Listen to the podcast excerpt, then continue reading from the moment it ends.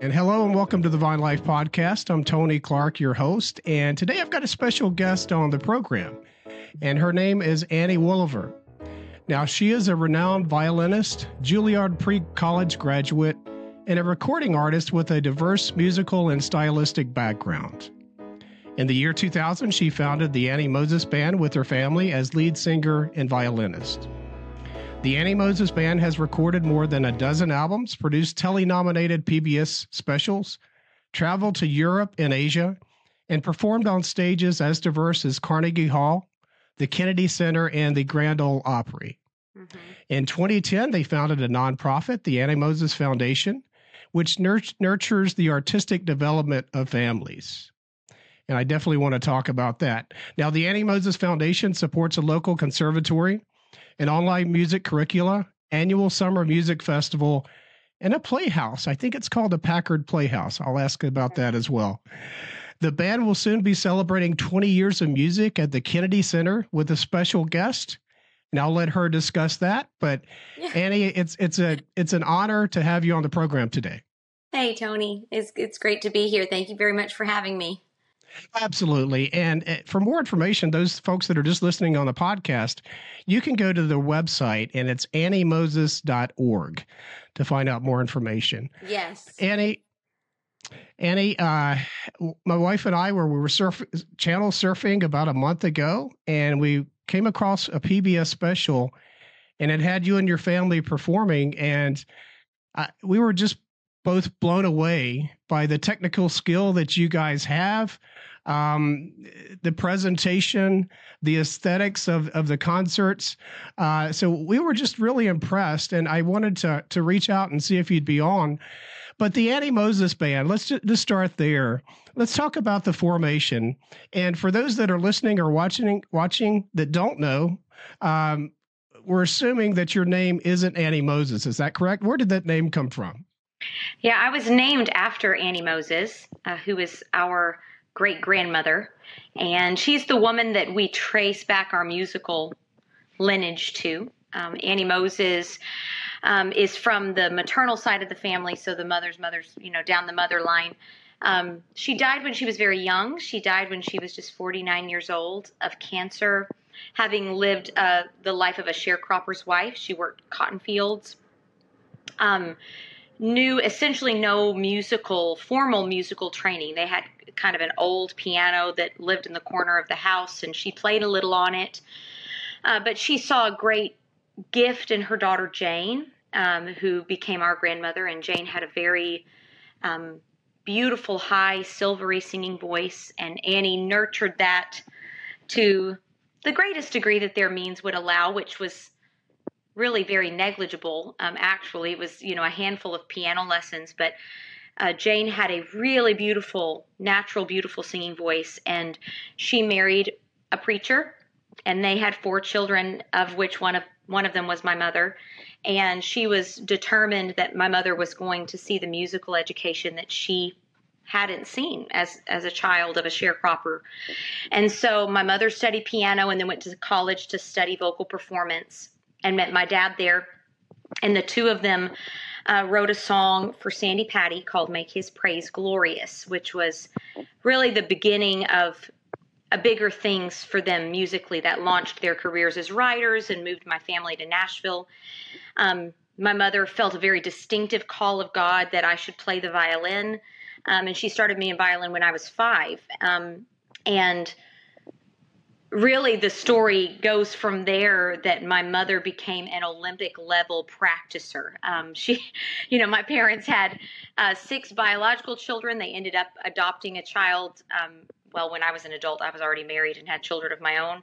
So we, there's seven of us all together but um, my mother was truly extraordinary in the sense that when she was in her early 30s had four very young children, a, a very bright career as a writer, she determined that she was going to really turn aside from her own personal career aspirations and turn her focus to her children.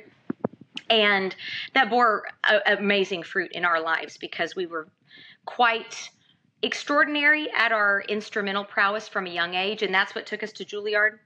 And when we were there, uh, we started actually considering what it would look like to make music together as a family. Um, I I love to sing, and the Lord had really shown favor to me in that regard. And that's how the Annie Moses Band was born. And and a lot of what we wanted to do as a family was showcase God's grace through the generations and how our own story mirrored that idea of from glory to glory. You know, that every generation can build upon the legacy of what's happened in past generations and that that became like the founding story so to speak of the music of the annie moses band um, it's something that we still talk about probably every interview like yours you know wants to know that tale and it's very special to us and i think it's um, given us a great platform from which all the other messages that are important to us um, have been given a voice.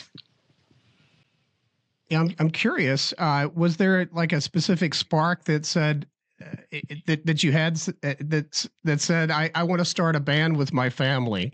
Uh, was there a specific instance, or was it a culmination of things that kind of led to the formation of the Annie Moses Band? Um, I think it was many things. Um, you know, my we benefited tremendously from the fact that our parents were obviously musical professionals. Um, my dad is just a monster level piano player, you know, just an amazing pianist. And he was a professional, uh, not just songwriter, but composer, arranger. And so obviously our instrumentation was very unique. You know, on the one hand, I sang, which obviously gave us the power to talk about messages, but on an instrumental side, you know, we play violin and viola and cello and harp and all these unusual things. And so the fact that we had composers and arrangers and songwriters in house gave us wings in a way that um, we wouldn't have had if we were just, you know, four or five high schoolers trying to figure it out. Um, and when we were at Juilliard, you know, we had planned all this time to pursue classical careers. And um, while we were there, we excelled and saw great a lot of great success. But every time we played together as a family, which was something we had done since we were young, but we had never really considered it as having professional legs. Like, oh yeah, we could actually do this, and this could be our main thing. Um, and I think I began to face the fact that, um, you know, the classical genre has a certain agenda in mind by its very nature. I still love to play classically. I still really believe in the skill that I developed, you know, devoting a great part of my life to that work. But I also came down to the fact that I really didn't want my craft just to be centered around reinterpreting Tchaikovsky for a new generation. You know, we had a lot of things we wanted to say. And if you have things that you want to say, then you better write songs and figure out how to use your skill in a way that it's meaningful. Um, and that's a very kingdom perspective. You know, um, you can always glorify God when you're playing a Mozart concerto or creating a work of beauty, but um, we wanted to say something meaningful, and that was had to do with our specific story. Annie, you guys are celebrating 20 years and you're going to have a performance at the Kennedy Center with a, a special guest. Yeah. Can you fill us in a little bit about that? Yeah, we're thrilled about that. Um, just in the last week, um, Jim Caviezel, the the great actor, has come on board um, to be a part of that night as as the narrator of the whole evening. Um, yeah, that is a, a celebration event of the 20 years of music making for the Annie Moses Band, but it is also um, the night where we are launching and debuting a, a, lot of music from a brand new sacred project called Under the Tree of Life. Um, Jim's involvement in that is particularly special because the album is a collection of prayers, scriptures, um, even songs that are based upon works of poetry that were written by saints of the faith um, that are all just part of the canon of what it means to be a Christian. And we're particularly excited about it because God, um, in His great providence and divine timing, has placed this concert on November the 6th. So it's literally, we're performing, you know, a year from the presidential election in Washington, D.C., on the stage of the Kennedy Center. And we're performing the Lord's Prayer and First Corinthians 13 and performing Second Chronicles 7:14 and if my people who are called by my name will humble themselves and pray and turn from their wicked ways and seek my face then I will turn and hear from heaven um, and will forgive their sins and will heal their land. I mean these very very powerful scriptures about what it means to be a Christian, what it means to live a penitential life um, in a time where uh, the darkness is very predatorial in our time, feels uh, very loud often. And so the people of God, um, you know, have a great challenge uh, to rise up and uh, stand in places of influence uh, for his kingdom. And that's uh, the call that we hope to answer at the Kennedy Center. Annie, and, and that ties in with my next question that I, I wanted to ask, and I'll put the links below the video to to mm-hmm. to that and all of your other websites as well. But uh, the Annie Moses Foundation, they have a mission statement. I believe is to populate the world of the arts with godly excellence. Mm-hmm. And you just touched on that. There's so much darkness out there, and it's like we as the church we we avoid the arts. We avoid um, getting out there in the world. And the music sometimes this is just my own opinion here. The music that we produce is is to the church. Many times right, it's not right. very good. Uh, the, hmm. the the movies that we make are secondary. They're not they're not filled with excellence. Mm-hmm. and and and they're not promoted they're not being used out there in the world but you guys are different. And the annie moses foundation i think deals with much of that promoting excellence with, with promoting the arts with godly excellence. You want to talk about that foundation a little bit more?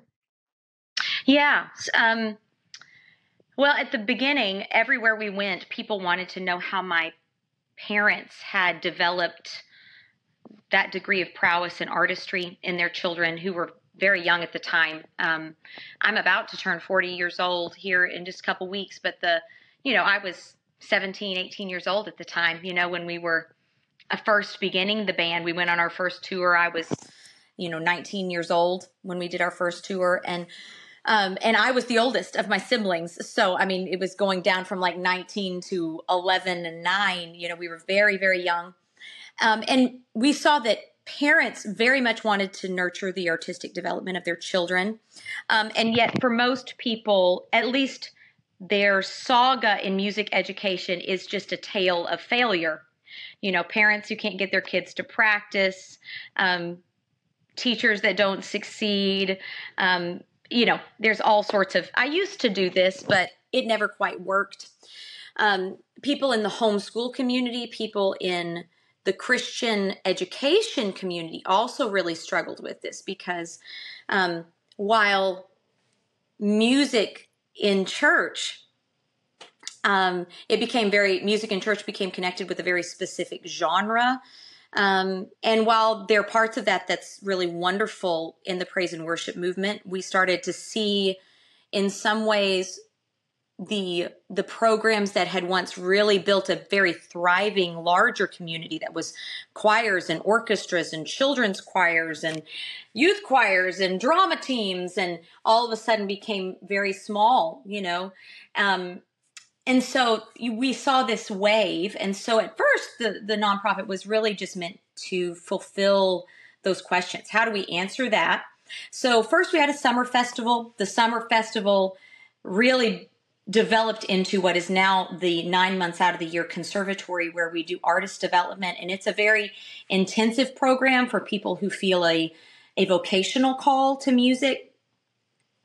Um, the online curriculum is something that's meant to help democratize a lot of the information for people that want to pursue music um, but feel like they don't have good access to good teachers.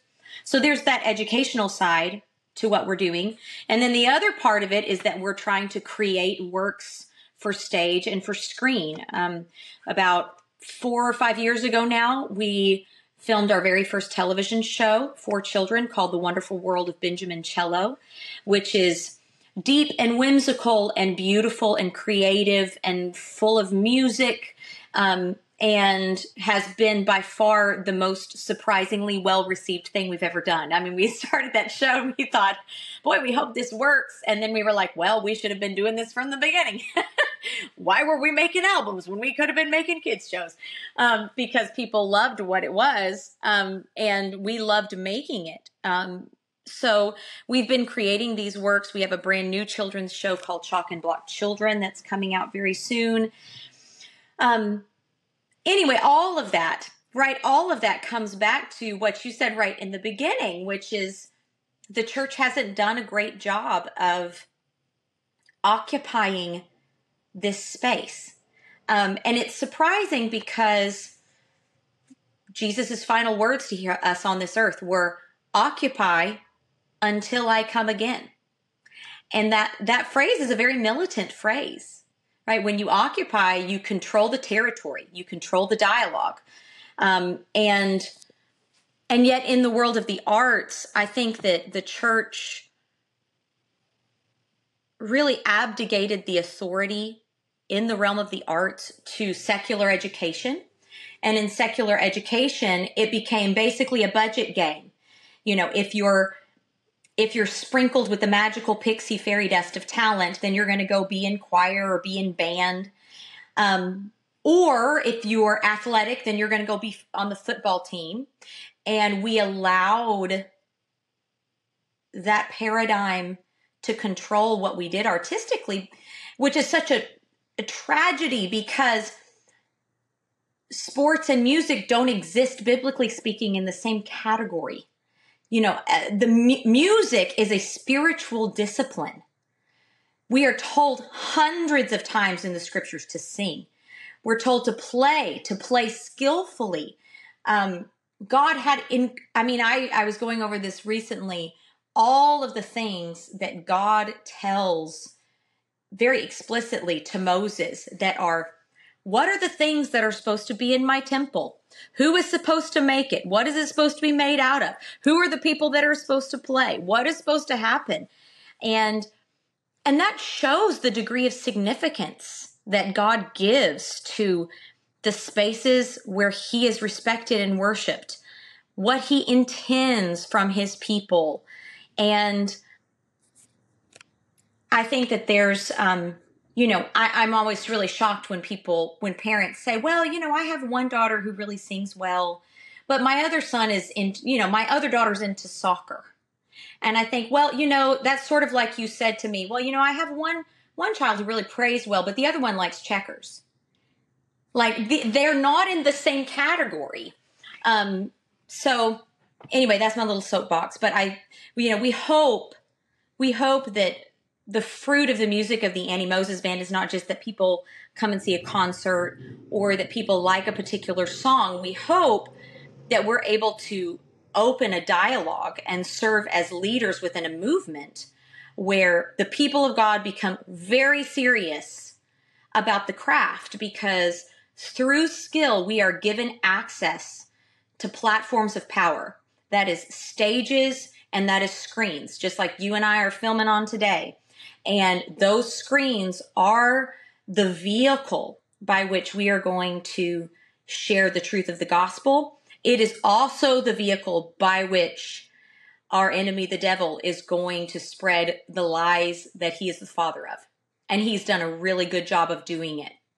And so I hope that one day we're going to see a time when the people that are writing the hit show, writing the hit Broadway musical, being the greatest directors, the greatest actors, that you have to go to Christians in order to be to access the best, um, because that's going to give us a power in this world um, that God can use t- for His harvest, because uh, the workers are few, and He needs us. Absolutely, absolutely. So I, am just trying to understand under under the umbrella of the conservatory is the Summer Music Festival, uh, the Wonderful World of Benjamin Cello, and the Packard Playhouse, or how how how, how are all how of those things working together? Yeah. well, we have a a building, a headquarters in Columbia, Tennessee, south of Nashville, um, and there uh, you've three of the ones you just mentioned are kind of headquartered there. So we have our Conservatory of Music that runs nine months out of the year. It involves, excuse me, it involves us along with you know extra faculty that have been a part of our orb and share this mission. There's a little over a hundred people that are a part of that from five or six different states. Um, they travel in a long ways to be a part of that program. They're not just locals. So that's the conservatory. Then we have a summer festival. It runs three weeks in July. And then Packard Playhouse is the small theater that we run that is at that location. So we've got a beautiful space where we can teach lessons and do a lot of different things. But there's a, a, a, space in the back we call Packard Playhouse because our building was originally a Packard plant or like a service station for Packard automobiles. So at the Packard Playhouse, we produce Broadway musicals, we produce concerts, we live stream things. And again, that's just a platform where we're able to create a work where we are elevating this message. And that can take all sorts of different forms. You know, sometimes it's an explicitly Christian show, and sometimes it's uh, well, like in the month of September, you know, we're producing The Music Man, you know, and that's also this a, a beautiful work that, you know, hosts all sorts of things about the beauty of the human family and great music and young performers and veteran performers. And so it takes a lot of different shapes. Uh, but that's what the Packard Playhouse is about. And then, of course, we produce television shows like The Wonderful World of Benjamin Cello. And that's a show that can be seen on all sorts of streaming platforms. RightNow Media, formed media, um, goodness, PureFlix. There's there's multiples. There's a lot. You can get it on Amazon. Um, you can view season one on YouTube. Um, so there's a lot of places you can check out The Wonderful World of Benjamin Cello. Annie, it, it sounds like, um, and, the the song that I heard, first heard from you guys is, I think it's called "In My Grandpa's Pulpit," oh, and there's a there's a line in that song, and I hope uh-huh. I'm quoting it correctly here. It ain't right to do nothing when something ought to be done. Yes, and this ties in with what you're talking about. We as we as um, we as the church, we as people of faith, we should be out there in the community making the best poetry, making the best art making the best music, making the best uh, television productions, you name it.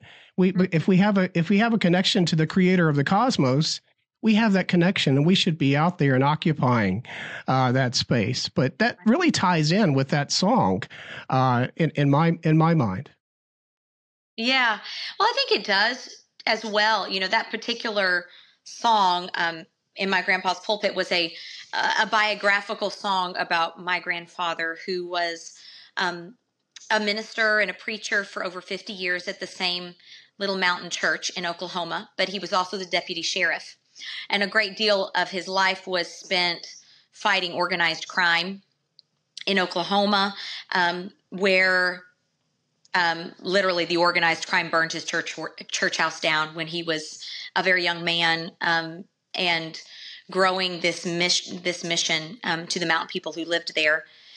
And so he famously would preach with you know his bible at the top of the pulpit and his and his pistol at the ledge below you know because he was kind of surfing in both capacities and and he would he had that phrase you know like once it's not right to do nothing when something ought to be done and once you are responsible you know once you have that knowledge you're responsible to act um I mean, I think that's why people right now are so moved by the movie The Sound of Freedom, as a for instance. Like, once you know human trafficking exists, you're responsible for the knowledge. You're responsible for knowing that that's the case.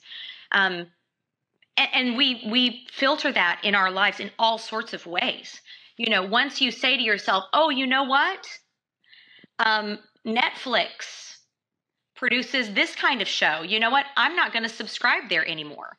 You know, if Target is going to have swimsuits with, you know, that kind of stuff, right? If we're not going to I'm not going to go spend my money there, right? We're we make all sorts of decisions basically saying, how can I be actively make a stand for what we know to be true?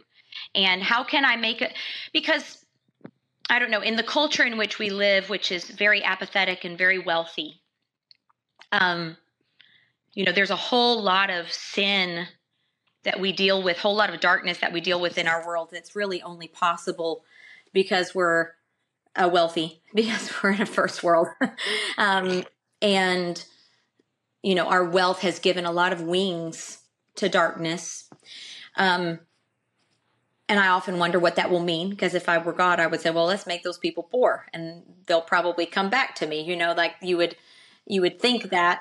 Um, but I, I think that for us as, as Christians, there's, we are always being posed with this question of what, in what way can I be actively participating in the kingdom? And the the the reverse of that is sort of the um, I don't know the Solzhenitsyn, like Alexander Solzhenitsyn's. You know, he said, you know, the first step of fighting communism or fighting um, what he fought in the Soviet Union was to say, I will not participate in a lie. You know, if I show up at this place, if I spend this dollar, if I go see this movie, if I subscribe to this thing, then there's a way in which you are affirming the lie. I'm participating in the lie. And so I think that there's a place where uh, Christians are now kind of awakening to this idea this idea of like my dollars. Um, every time I like a post, the podcasts I decide to listen to, that all of this is my way, my way of either affirming or rejecting a lie within my culture. Um, and that that's really powerful. It's a very powerful way to use your voice. Um, I also think that it's a way that Christians are now starting to relook at how we educate our children, the things that we're going to invest in for them, uh, because the you know everything that we participate in. It's funny enough, literally everything has become art right? It's like everything down to like, you would say, for instance, like food. Like we eat food three times a day. And you would never say food was an art form. But there's nobody that can tell me that food on Instagram isn't an art. It is, right? We've turned the making of our food into the art. The walking of our dog is an art because everything is on a screen and everything is something we watch and something we listen to. And um, and that what that means is that we can't allow our children to be raised as suckers, artistic suckers, um, suckers to marketing, and hopefully we're becoming more and more savvy to that. Annie, I've got uh, a question for you. Uh, I speak to that young artist out there, that that young person of faith, that young Christian who wants to get into the arts, who wants to explore the possibilities of uh, being a great poet or a great musician or mm-hmm. a great performer, uh, what have you, or to get into the media. They want to be the best. What advice would you have for that that younger person who has the desire to to, to go all out for the kingdom? Oh, well, skill is important. I think that skill is important. Skill opens doors. Um, and beyond beyond it even open doors because there's a, a way in which skill gives you access to places right you you get to go play at the kennedy center because you, you've you've built something um, but beyond that skill um, allows you to be like a mirror or like a window through which God can shine and you become invisible. When you watch people play badly, the performer themselves is the most visible thing, right? When you see someone perform mediocre or badly, all you do as an audience person is think about them. You think about how you hope they survive. You hope X, Y, or Z happens. And when you see an amazing performer perform, what you actually see is the message of what they're saying becomes clearer and clearer and clearer. And when they are a person who is a person of faith, a person that the Holy Spirit lives within, which is such an amazing thought. Every Christian who has just not thought recently about that, right? The the only religion in the world that claims the spirit of God himself makes a home in you. That's just us. And that's a, an amazing thought if you are a Christian performer, because every time you walk out on the stage, your hands and your voice become a vehicle by which His Spirit can magnify a message. And that's so powerful. So there's a place where you have to really train, you have to go deep with God. Um, my primary thought is that that the advice that you want me to give to a young person actually should be given to a parent because this doesn't happen by the time a young person awakens to that thought. If you are like 14 or 15 and you just kind of wake up one day and go, Oh, you know, I really want to do music. It's really hard to do that by that point. You know, you kind of lost the window um, it really begins with a parent saying, I'm going to educate my child musically when they're four and five and six. And music is such an amazing tool for the parent to communicate love, right? Because the first rule of love is patience. And that means you're going to spend time, you know, and you're going to say, I'm going to spend time with you. And what generally happens in music is that parents put off forever doing anything. And they, they sort of like wake up like at 11 and go, oh, like, yeah, maybe they should do something in music. And then they go do something in music that's primarily alone. It's like, Susie, go into that room and play that song that nobody cares about and you don't like for that teacher you don't really like anyway. And I don't, and I'm going to hear once in the year. You know, it's like, it is this the worst possible scenario for success. And yet, if you have a parent that's going in every day and sitting in front of their child and saying, I believe inside of you,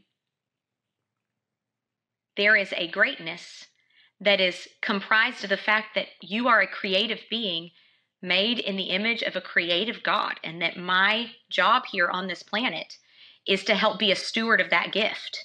And when that mindset infuses your parenting, all of a sudden your child grows up with an incredible knowledge of your love for them.